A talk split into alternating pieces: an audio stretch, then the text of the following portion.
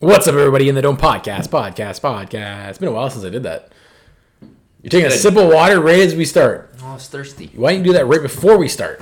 Thirsty. I will th- thirst. Oh, thirsty, okay? Okay, it's bu- been like what five, six, five days, I think. It's been since pod. Friday. Friday? We've been banging, Thursday, because the been- Nashville game was We've been last. banging them out, but we uh, a- you were snowed in, and then I had a sick day. Yeah. So we're back at it. We're back at it. We're back at it. So what do we miss? Obviously, the big comeback. Big comeback happened, then we got Against crushed. Arizona. We got uh, whooped. Right. Well, you know what? I didn't. We, we got beat by Washington. Thought we played okay, to be honest. Well, I mean, it's the second half of back to back. Yeah, against the best team in the league right now. Best team in the league. I had no issue with that game. So I mean, it's not like you can really, unless you don't show up at all. But they really had a decent game. They were fine. That was. It's weirdly enough. I thought it was. I thought it was one of their better games of the road trip. The, the thing that I questioned was starting Talbot against Washington. Yeah. When you could have started against Columbus. Exactly. And it's kind of the same thing you're seeing tonight. Yeah, so why isn't well we'll get into it in a bit, but I'm I'm surprised Rittich is starting tonight because you're playing the Blues on Saturday. Yeah. Like, why not start him tonight against the Devils? Rittich- struggling. I saw a statistic in the last day or two. Rittich has played the most minutes of any goalie in the league. He's also faced the most shots. So He's also made the most saves. So to start him tonight against the Devils, really to me doesn't make a lot of sense. Although I know that here's here's the main thing that's come up. Obviously, that was another unreal comeback, and we'll talk about it. But post game, Bill Peters, I I really like what he's done. He's called out the group. He's called out, called out the guys. He's using the win as a catalyst to address I mean, like, there's some sh- there's some shit to address, man. Like that was not outside of the comeback itself. What a shitty game. Another one. I didn't. I don't know. Like, I don't know where I fall on this right now because everybody's like, "Oh fuck, they're so bad." Blah blah blah. Like, I don't know. I think they've been fine of late. Don't you? I don't know. Like, was that was that Arizona game really that bad? Well, it's hard. It's hard because I mean, we talked about this on the last podcast, which was when you're a fan Yeah. and your team is compiling losses and you know getting dominated or outplayed on a consistent basis. Mm-hmm. It gets frustrating. Everything you see starts to become skewed. Your perspective becomes skewed. So when they were down, what was it three one? They went down. three one. Yeah. Yeah. So they were down. Was it they were down? What two nothing? And they t- went two. I think it was two nothing, two one, three one. 3-1. I think. So when they went out, when they went down three one, I was like, oh fuck. Yeah. See, I had a weird. I don't know. I had a weird. I was gonna turn it off because then I remembered. Oh shit! I left during the national game, and I just kept watching to see because the third period they played very well, like really good through the whole third period. So that's why I'm maybe not as like I think doom and gloom as everybody else because that they played. I thought that third period they played against the guy that was one of the best periods I've seen this season. are people still doom and gloom though? I don't know if they're doom and gloom, but I mean, like Bill's calling everybody out. They're Well- fucking sending down Kylington for some goddamn reason, which we'll get into later. But The issue is is that the consistency. Yeah. I was like, it's fine. Like you, like you brought this point up on on the last podcast, which was in today's era, everybody's good. It's not like in the '60s, '70s where you had like dog shit teams. Even it's though not even like 20 even years ago. Detroit's pretty bad. Yeah, Detroit's But- looking rough. Like you're not going to be able to dominate for 60 minutes. Yeah. But I think what's concerning everybody is, and I don't know if this is doom and gloom, but I think what the concerning thing is is that it just seems like the effort isn't there. I think And I don't know if if people are are jumping on the effort thing because they're not seeing enough results being transpired, and then so they're they're pulling it back and saying, well, it's got to be a lack of effort. Because I don't know, I have a different theory. I came up with this in the shower this morning. Okay, wow, that's for all- my where all my ideas Same. yours too. Spawn. It's interesting how they all get spawned It's in weird. the shower. Eh? It's like that's it's a it's a good place to think. because I was watching some of the the post and pregame videos. Well, I guess post practice and post game videos of basically the message that Bill Peters sent out, which I I honestly I like it I like it too. because I just don't like what has happened today, but we'll get into that later. you haven't seen the cohesiveness that we've seen last year when this team is rolling, and you know you listen to some of the players, and even like Jermaine was talking to Gio, and at the end Jermaine was like, basically, Gio, is that what you're saying? Is that you know we're kind of overreacting here? And Gio's kind of like, yeah, I guess so. But if you listen to the players, you know they're kind of like, well, we're still finding our footing, and it's always a way different perspective of when you're in the player's shoes and you're the player to like being on some sort of different part of the in the organization. You're laughing because we're, we're, we're recording in an office right now. We have a see through window that goes out, and there's there's someone. What's he doing playing the drums? oh boy, but it is. It's different when you're a player. It's it's kind of like you. It's almost like you're in a vacuum. No, totally. And it's a different. Think about this. It's the exact same thing as like when you watch for the game from anywhere that's not ice view It's way different than when you're on the ice. You don't realize totally different perspective. You don't realize how little time it feels when you're on the ice. Right?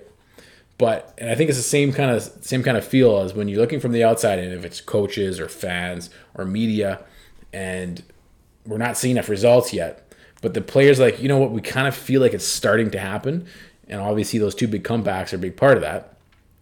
But you but you still have Bill Co- or Bill Peters who's kind of the coach in the middle, and it's like, no, this is a good opportunity after this win to push these guys to the next level because if you're looking at results, and at the end of the day, it's the results that speak the most. But if you look at the results, we're two games above 500. Yeah. And I even texted you before the last game. I'm like, we got a nice little home stretch here we have to have some serious home cooking. It's time now to start climbing a bit in the standings. Yeah, it's now is the time. You've been through a whole month, month, month plus, month and a week almost. A month and a week, and you've basically hovered around the final wild card spot. You're in and out of that final wild card spot for about a month now. So, excuses aside, early in the season, finding your footing and all that kind of stuff. But this this home stretch is really important. It's time now to fucking gain some points in the standings. Yeah. Which I think that's why I was actually quite encouraged because that third period, I don't know, maybe it was just me, but I thought that third period was as close to what this team looked like last year as I've seen all year. They were absolutely fantastic in that third period. They dominated that third period. The power play even looked okay, and they scored twice on it. Well, it's funny when the power play scores how much of it helps you win. You mean if you score on it, you can win games? So I'm I don't know. I'm I understand what Bill's doing, but the fact that they sent Oliver Kylington down today really fucking pisses me off. So do we know why that happened? Here's why. Because the last time they did it, it was so that they could bring Quine up. So Coach Pete, this is from Pat Steinberg's Twitter. Coach Peter says the team wants Kylington to start killing penalties which is a motiva- motivation for sending him to Stockton. What the fuck is that? This is the exact same thing that we've been bitching about with Quine going down because he's not good enough to play on the fourth line. It just really it it really bugs me because like I don't I don't know if this is like him trying to send a message to the other guys, whatever. But I mean like why send down one like he's been one of your best defensemen. Has he not? Oh, 100%. He's been great. He's looked amazing. He's looked fantastic. I don't understand this. Doesn't make sense to me. I don't get it. I don't understand. Really bugs me. Well, when you have Stone coming in as a replacement, I don't see it lasting very long. But well, even they, still, they called Davidson up as well. So like, if they apparently Davidson's been playing very well in the AHL. If they want to bring him up, play him for a few games, fine. Don't tell me that Kylington's going down and you're bringing Stone in your lineup and that's going to make you a better team. That really bugs me. I'm really annoyed at that. Yeah. I, I don't even know if I can like fuck, I'm just so annoyed. Well, with the with the handful of D you have, with Kylington out of the lineup, there's no way your team is better by making that decision. Absolutely not. I don't understand that. And then this is all you keep seeing is like, oh, they want Kylington to get some more ice time down there. It's like, why? You telling me he's not getting enough ice time? He's been fine on the third pairing. Like what? Like literally, this makes no sense. So to me, this suggests that this it, is like some sort of personal thing with Kylington. That it's like a punishment type thing. Is this like one of those things where the organization is has doesn't have big enough balls to call a spade a spade? Exactly. And makes up another reason for because I mean, is that what's going on with Dubé? Like, is that seems to be what's going on with Dubé? Bill had beef with Dubé. I don't know why. Kept calling him out in preseason, even though he was the best player. Like who who calls out a young guy, a prospect in preseason Who's been great? who's been great? Like so I don't know. I don't know either, but it really bugs me, and it's really bugging me because when you look at the lineup tonight, it's like, okay, so it's the, the top three lines are as they are regularly, but then you got your fourth line. Lucic is in, Jankowski's in, Rieder's in, Frolik is sitting out. I didn't mind Jankowski and Rieder last game. I didn't mind Rieder at all, I, I think I actually kind of liked what Rieder did. but He had a few good chances there. and then the defense, but I don't know Frolik, whatever. I don't care. It just bugs me that you've got Lucic and Rieder and Quine all in the lineup, and Dubé sitting down in Stockton. That bugs the shit out of me. Yeah. And then you got the deep pairings tonight: Gio Hamonic, Hanifin Andersson, Brodie Stone. So I've been a proponent of splitting up Noah Hanifin and Travis Hamonic for a while here, because I think they both their strengths. Neither of their strengths is in their own zone. I don't think, and Well, and this is one of those weird things because you see a lot of these analysts, you and I have both addressed them both on Twitter. yeah. Like these are like legitimate people who get paid money to cover Right. hockey. isn't one right, right for the athletic, athletic even? Yep. Talking about how great Hanifin and Hamonic have been this year. When it's and I and I get it because before us starting to do these podcasts in the summer, if you're just kind of looking based off on the games, for some reason that they kind of slip under the radar in terms of their weaknesses. Yep. And I think it's one of those things when the team's winning, you don't notice it as much. But since doing these podcasts and you bring up all the numbers, and now that I watch them on a nightly basis, they have a really hard time Well- in their own end. Big time. Like both of them do. They I ha- think they have a hard time preventing players from entering their own end to begin with. And then when they're in their own end, they seem to have all these little, little opportunities where they have a chance to either make a pass or chip them off the boards, and they, they don't do it. They get hemmed in. yeah. Like, like the time and time again. Yeah. And then you see these more blatant errors. Ha- Hamonic has had a few too, but Hanifin almost on a nightly basis, He's got like he's got forgets how to play hockey sometimes. where it's either a turnover that leads to like really bad positioning, Yep. or he makes the wrong decision where he takes the wrong guy and leaves another guy wide open. That is more common than not. Mm-hmm. So. I, I just want to throw that in there. I know you've been a big proponent of splitting them up. Yeah. But I just want to also address that for some people, like you and myself, I didn't even know.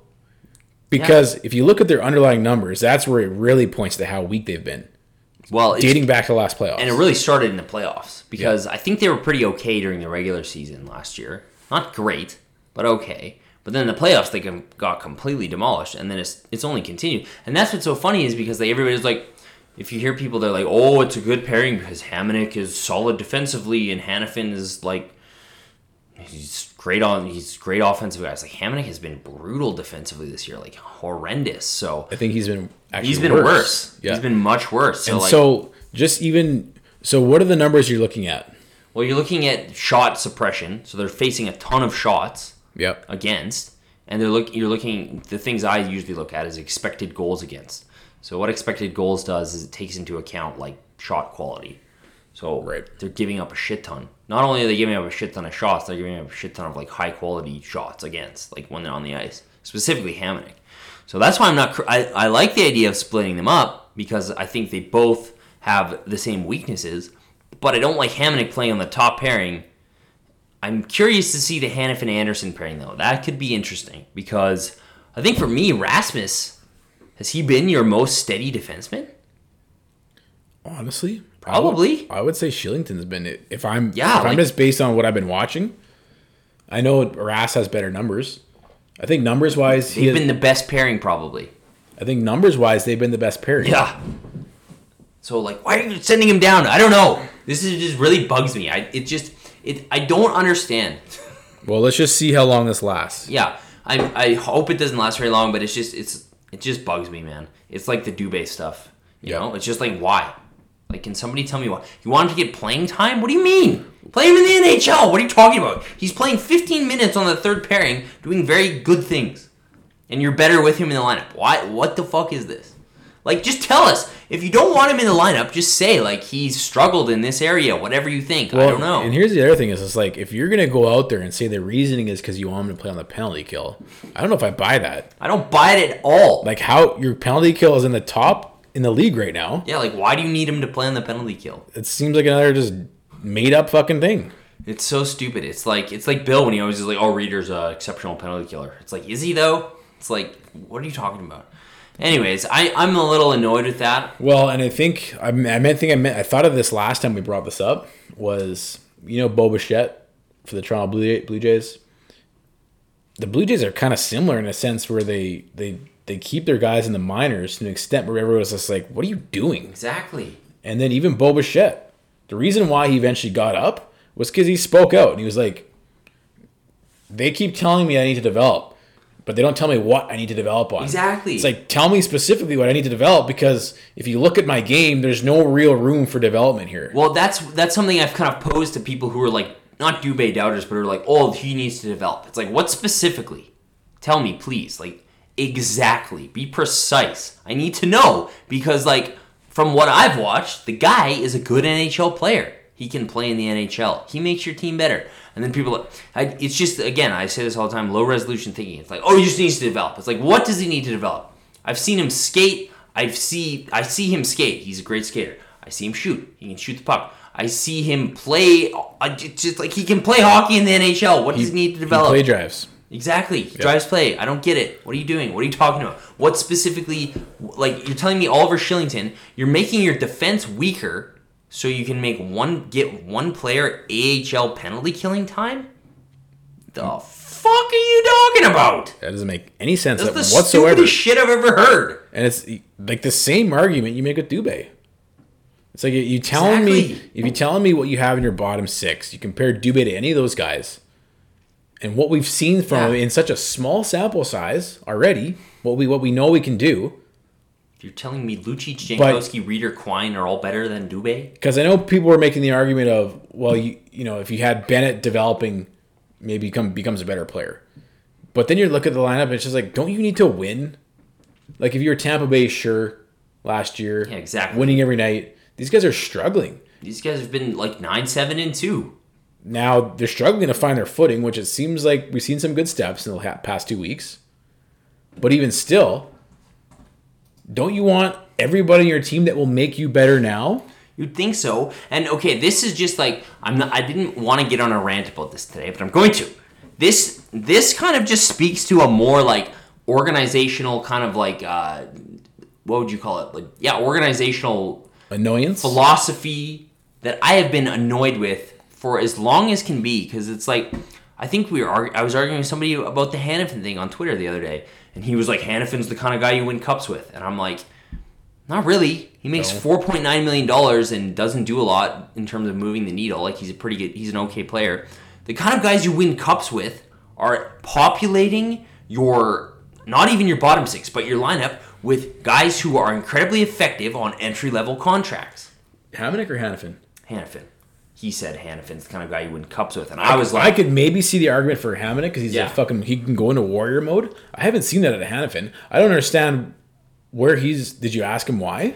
I think so, but I was in a blind. I wasn't raging, but I was like, I got on a whole other thing. But the thing, I the Cost, thing. costly turnovers, inability to play defense. Those are when you help you win a cup. Oh yeah, what do you mean? of course they do. But it's just like philosophically, this just really bugs me because it's like when you look at our bottom six right now.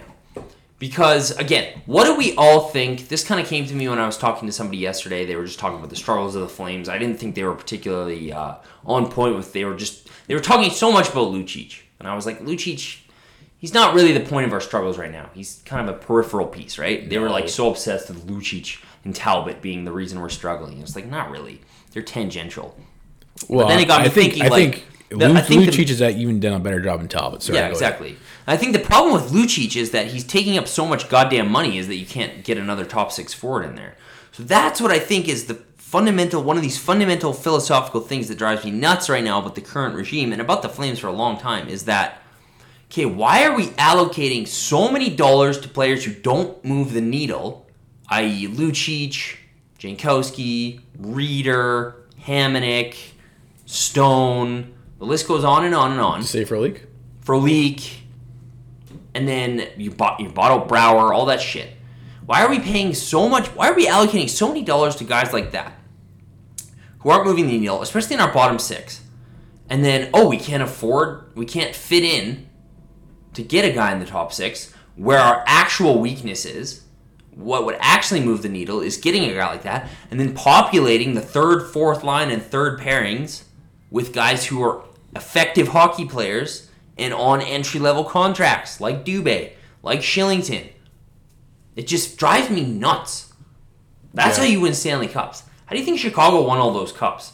It's because literally they had a bunch of guys on ELCs who were great. It just bugs me to no end. Not that I'm saying like Kylington and Dubé are like gonna help, gonna make us win a Stanley Cup, but it's just philosophically when you have effective players who are young and cheap, you should be utilizing them because other like it's just ah, it just bugs me. It just highlights it highlights to me a philosophical problem with this current regime. The fact that we're paying our fourth line makes over what seven million dollars with Jankowski, Lucic, and if Frolik's there instead of Re- wow Jesus, they make like almost eleven million Yeah, dollars. that's insane. And then you've got Dubé sitting in. You've guys got guys like Dubé sitting in the minors, and you've got a guy like Stone who you signed to an extent. You traded a draft pick for. Let's just- signed to an extension, bought out, re-signed, and you've got Kylington in the minors now. Let's just- for this guy. It just drives me nuts. Let's just pause that for a sec. The fourth line makes, if you have Lucic, Jankowski, and Frolik, you're looking at about 11.5 mil.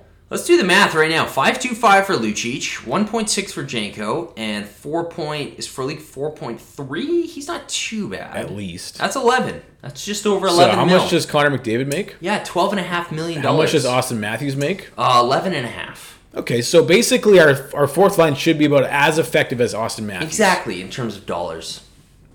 Great job, guys. See, that's what bugs me to no end. Just And, drives and- me okay, and, and here's another thing to add on to that is that Lucic just got suspended for punching a guy in the face. Basically, he just got suspended for what you brought him in here to do. and if that's not a mirror to Brad Treliving, that why the fuck did you bring this guy in when the game has shifted? well, I think it You was can't. You the league says you can't even do that anymore. What he did is a, more than a, illegal. worth a penalty. It's worth a, a suspendable offense. whether or not you Yet agree with it, that's whatever. Yet that's why we brought him here. Yeah, So great job, Brad. Really forward-thinking GM we have. Our GM willingly brought that in.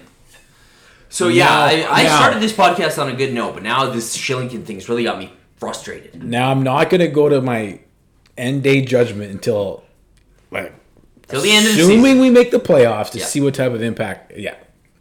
But obviously we have some bones of contentions already. Yeah, but this Kylington thing just bugs me because it just highlights. Yeah, it just and to and to me. And to close that before we move on, the Bo Bichette thing. I feel like a big part of the reason why I eventually got called up was the pressure on the on the management to bring him up because Yeah. the fans were like, "What is going on?" Like we're like you're you're already your team's losing. Your team sucks. Like why not? He there's obviously a spot in the lineup for him. And when he comes up, what does he do? He sets like five records. exactly. It's like I'm not saying Dubé's gonna come in and set records, but like he's gonna help your team. the, it's the paradigm has shifted across Exactly. the board in all sports.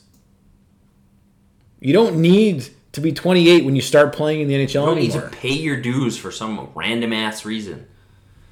Okay, All right, let's so move on from that. I didn't. I didn't even get into my theory. yet. Well, you didn't? No. Oh, Don't hear my theory. let's hear it. Okay, Your here's my shower theory. theory. My the- my shower theory Because I went on a rant. of, of what's going on with this team so far. We're nine and seven, nine seven and two. nine seven two. Nine, seven, and two.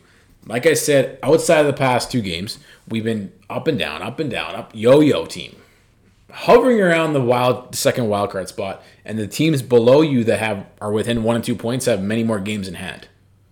So, if you if you count the games in hand, we're kind of we haven't been a playoff team all year. And sure, there's been ex- there's been extreme versions of this of doom and gloom of, of fans losing. I think the most, I think we, we represent kind of the, the the higher average of people that are really frustrated, but still pretty optimistic because we it's the same team. Frustrated, not worried.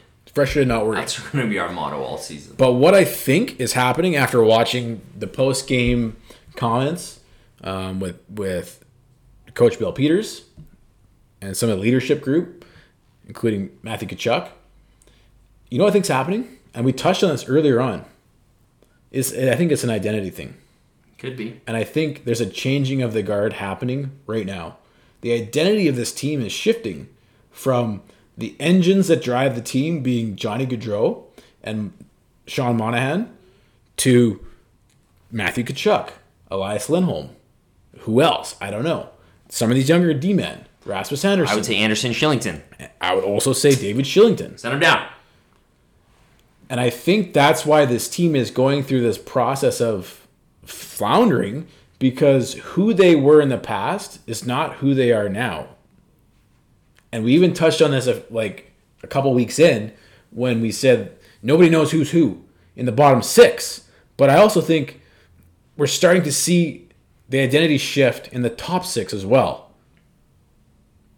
And I kind of feel like this team is going through an ironing out process, and I think Bill's done a great job. Bill's done a great job of managing the shifting of the tides. Even when we, were harping on like we need to see Chucky play with better skill, he's got to play in the top line or get him more skill to play with. Bill tried him with Lindholm, and I think the issue was he was trying to force a square peg in a round hole, so to speak, because he was still relying on Johnny Monty being the top guys. I don't think they are anymore. Well, okay, so I really like that theory because I think They are top guys, but they're not the top guys. that's what I was going to get into. It's like, okay, why are we 9 7 and 2? Because I was looking at a bunch of metrics last, last night. The worst, the, the players who have struggled the most, the absolute most, because everybody else has been okay. Johnny and Monty. All Yep. of their underlying metrics have been pretty gross, especially Monahan. Yep. So when you say Bill, because here's my here's my theory on why we haven't seen we only saw Lindholm at center for two games. I think they're absolutely freaked that Sean Monahan is nowhere near a top line center, and I think they're absolutely freaked that they can't split him up from Johnny Gaudreau, and I think they I think now they know they can't. Yeah, but like what we deciphered in our last podcast, once you come to that realization, that's an easy solution. So hopefully they take the steps, because I think Lindholm and Tkachuk are your top two guys right now. Yeah, and to reiterate on our last podcast, what we were saying is what we recommend you find another top six guy that can play with Lindholm in the middle and Chucky on the wing, or you bring in another centerman. Lindholm plays on the right, doesn't matter.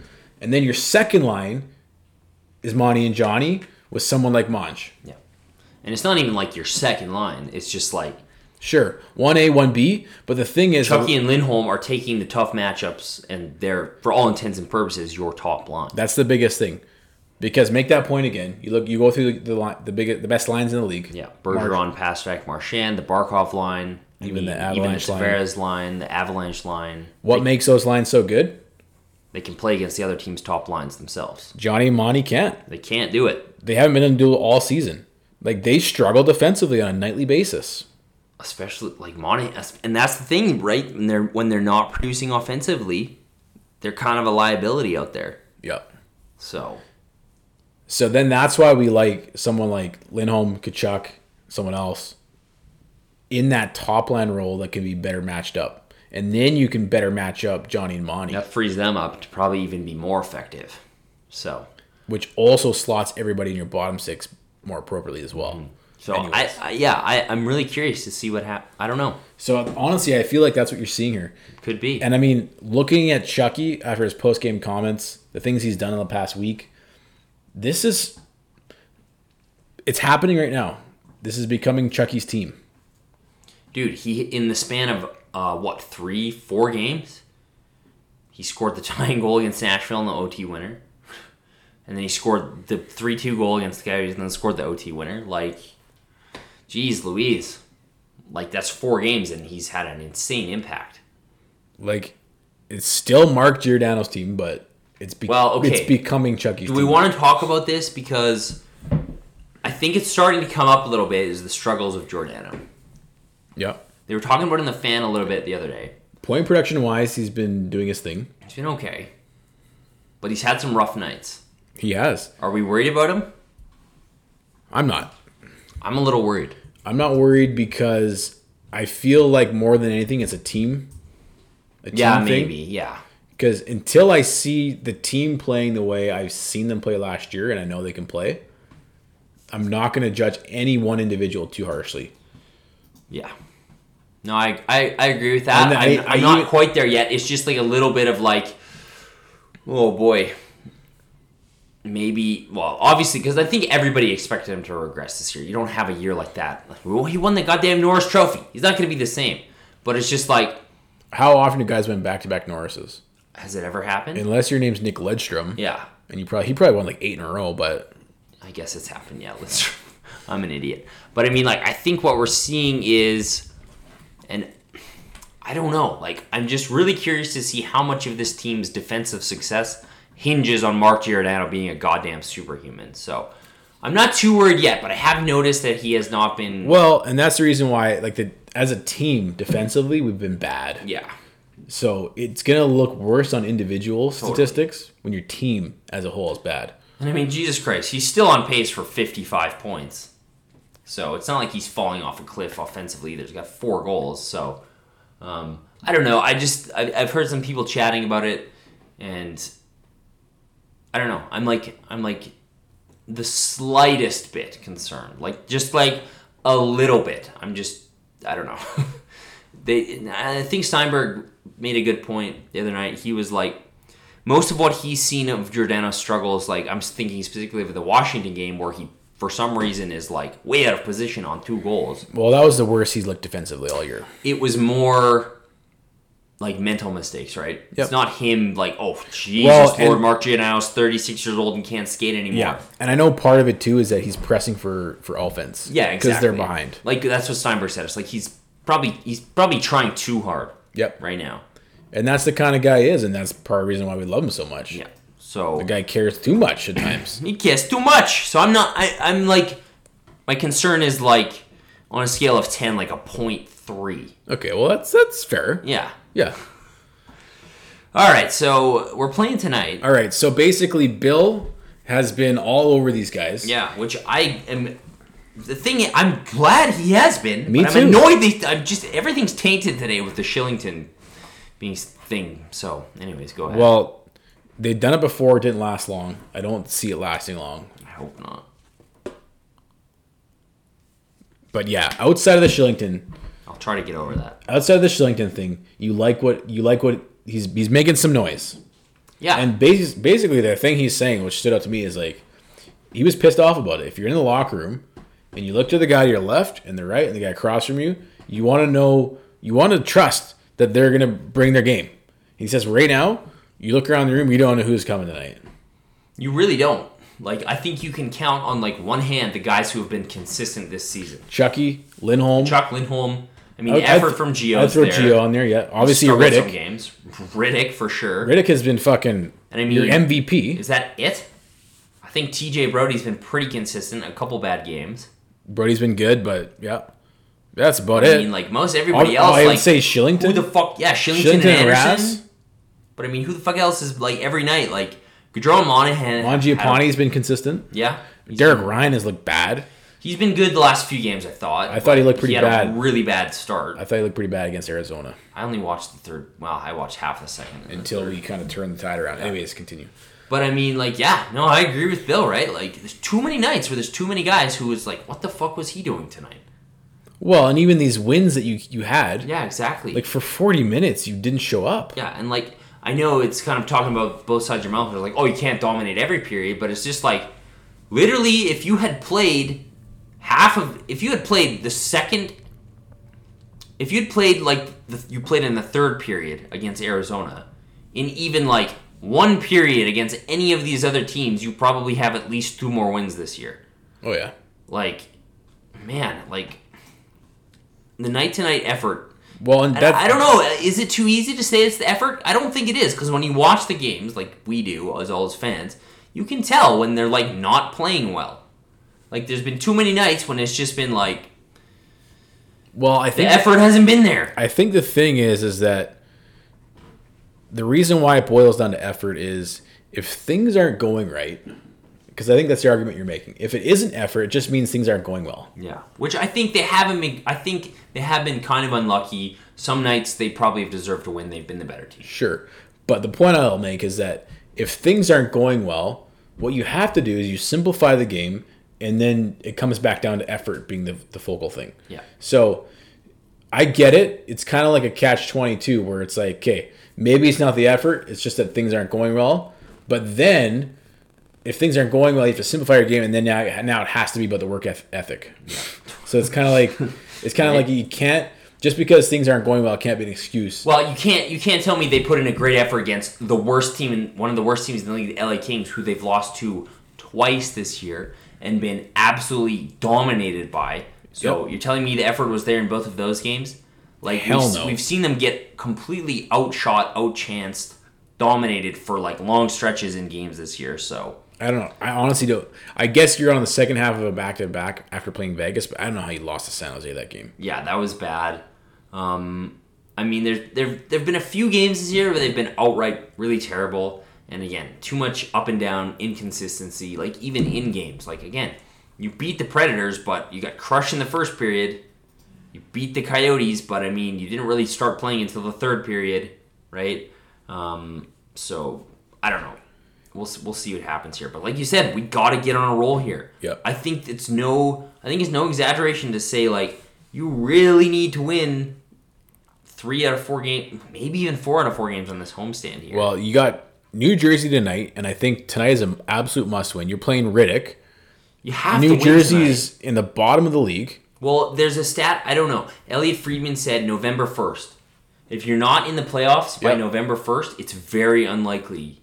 Yeah, I, I heard. I listened to that. Yeah, he was on the It's a small ago. percentage of teams that make it in. Like nine out of like fifty in the past however many years Yeah. have made it in, not being in on November first. So it's but like so we have been in, we have been in. but we're still in the bubble. Yeah. And if you look at the games in hand thing, Yeah, we maybe we're out. Exactly, we played the most games. I think seventeen. So that was a big. That was that was good thing we won last night again. Yeah, uh, Jesus. last game against Arizona. But you look at, I think you need to win tonight, and then what happens now is you need to put forth one of your best efforts of the entire season against St. Louis on Saturday night because you don't play Dallas until next Wednesday. Yeah, So you need to like empty the tanks completely, and you need to put extra energy into the, that game, and then hopefully it translates into a win.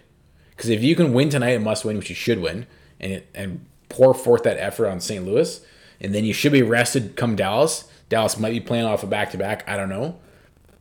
Dallas is going to be a tough game though. They're, you got to win starting tonight. you have pick to win tonight because you have two tough games. Dallas has been good lately. Yeah, St. and- Louis and is St. always going to be good. St. Louis tops in the West right now, They beat yeah, they beat the Canucks and the Oilers. and then you got to go on the road to Arizona, Arizona which Vegas. is obviously a good team. Then Vegas, then Can then, never seem to beat. then and Colorado, at home, and then St. Louis. So you have four incre- You have like six tough teams right now, and you have to start banking some. and then you play Philly, who's been better, and then you play Pittsburgh, and then you play Buffalo, who's been been great. rolling. So like November's a tough month. This is a tough month, so you got to make hay at this homestand right Like, here. I mean, I think I haven't looked at the strength of schedule um, chart in a while, but I mean, in terms of the strength of schedule, the Flames had one of the the easier, weaker team like strength schedules in in October, even though they played a lot. They didn't do great, no. so they didn't take advantage. So now you got to straighten it out. Now you got to get going. All right, did we touch on Frolik out the lineup tonight? Um, no, like I don't know. So know. only only other kind of change to the lineup tonight. Is Frolik's out. I don't mind it. I don't mind it either. Like I don't I don't see how a Rieder gives you more than Frolik does. I thought Rieder has been okay, but yeah, it's like Does he kind of give more than swapping Philippe, those though? two guys are just like it's it's replacement for replacement. And it, then it comes back to this point. What is he making? Four point three million. Exactly. You're gonna a four point three million isn't even in your lineup. No. So I think like unless Frolik is playing on the second line, I really have no issue swapping him out Like for you, Rieder. you gotta think that Treliving is shopping Frolik and Jankowski at this point. you have to think he's doing something. Like Jesus, right? I don't know. You have to think. So I don't know. We'll we'll see. I guess. I I really want them to try Lindholm. I really want to see Lindholm at center soon again. I don't know. Well, what they got to do is they got to build a line with him and Chucky. They do. They have to. That should be You their see it in priority. it Why- looks nice. Why can't you have two lines? Chucky Yeah. Lindholm and then Johnny Monty, and then now you're rotating whoever's going to play with those guys while Treliving is shopping for a guy permanently in that top six. Yeah, I really want to see that again. Like I really do, because I was really hesitant at first until we kind of like started thinking about it a little more. Because I was like, well, Lindholm plays so well there, but I mean, I think you have to do it at this point Yep. because you're not score. I think I think that's the issue. You're, we're not scoring. Are we scoring? Not very much. How we scored so many goals last year. Well, we're starting to score more now. Yeah, It's starting to come around. which is one of the positive things of that Arizona game is they showed you they could score in bunches. Yeah. So yeah, you got to win tonight. You got to win tonight.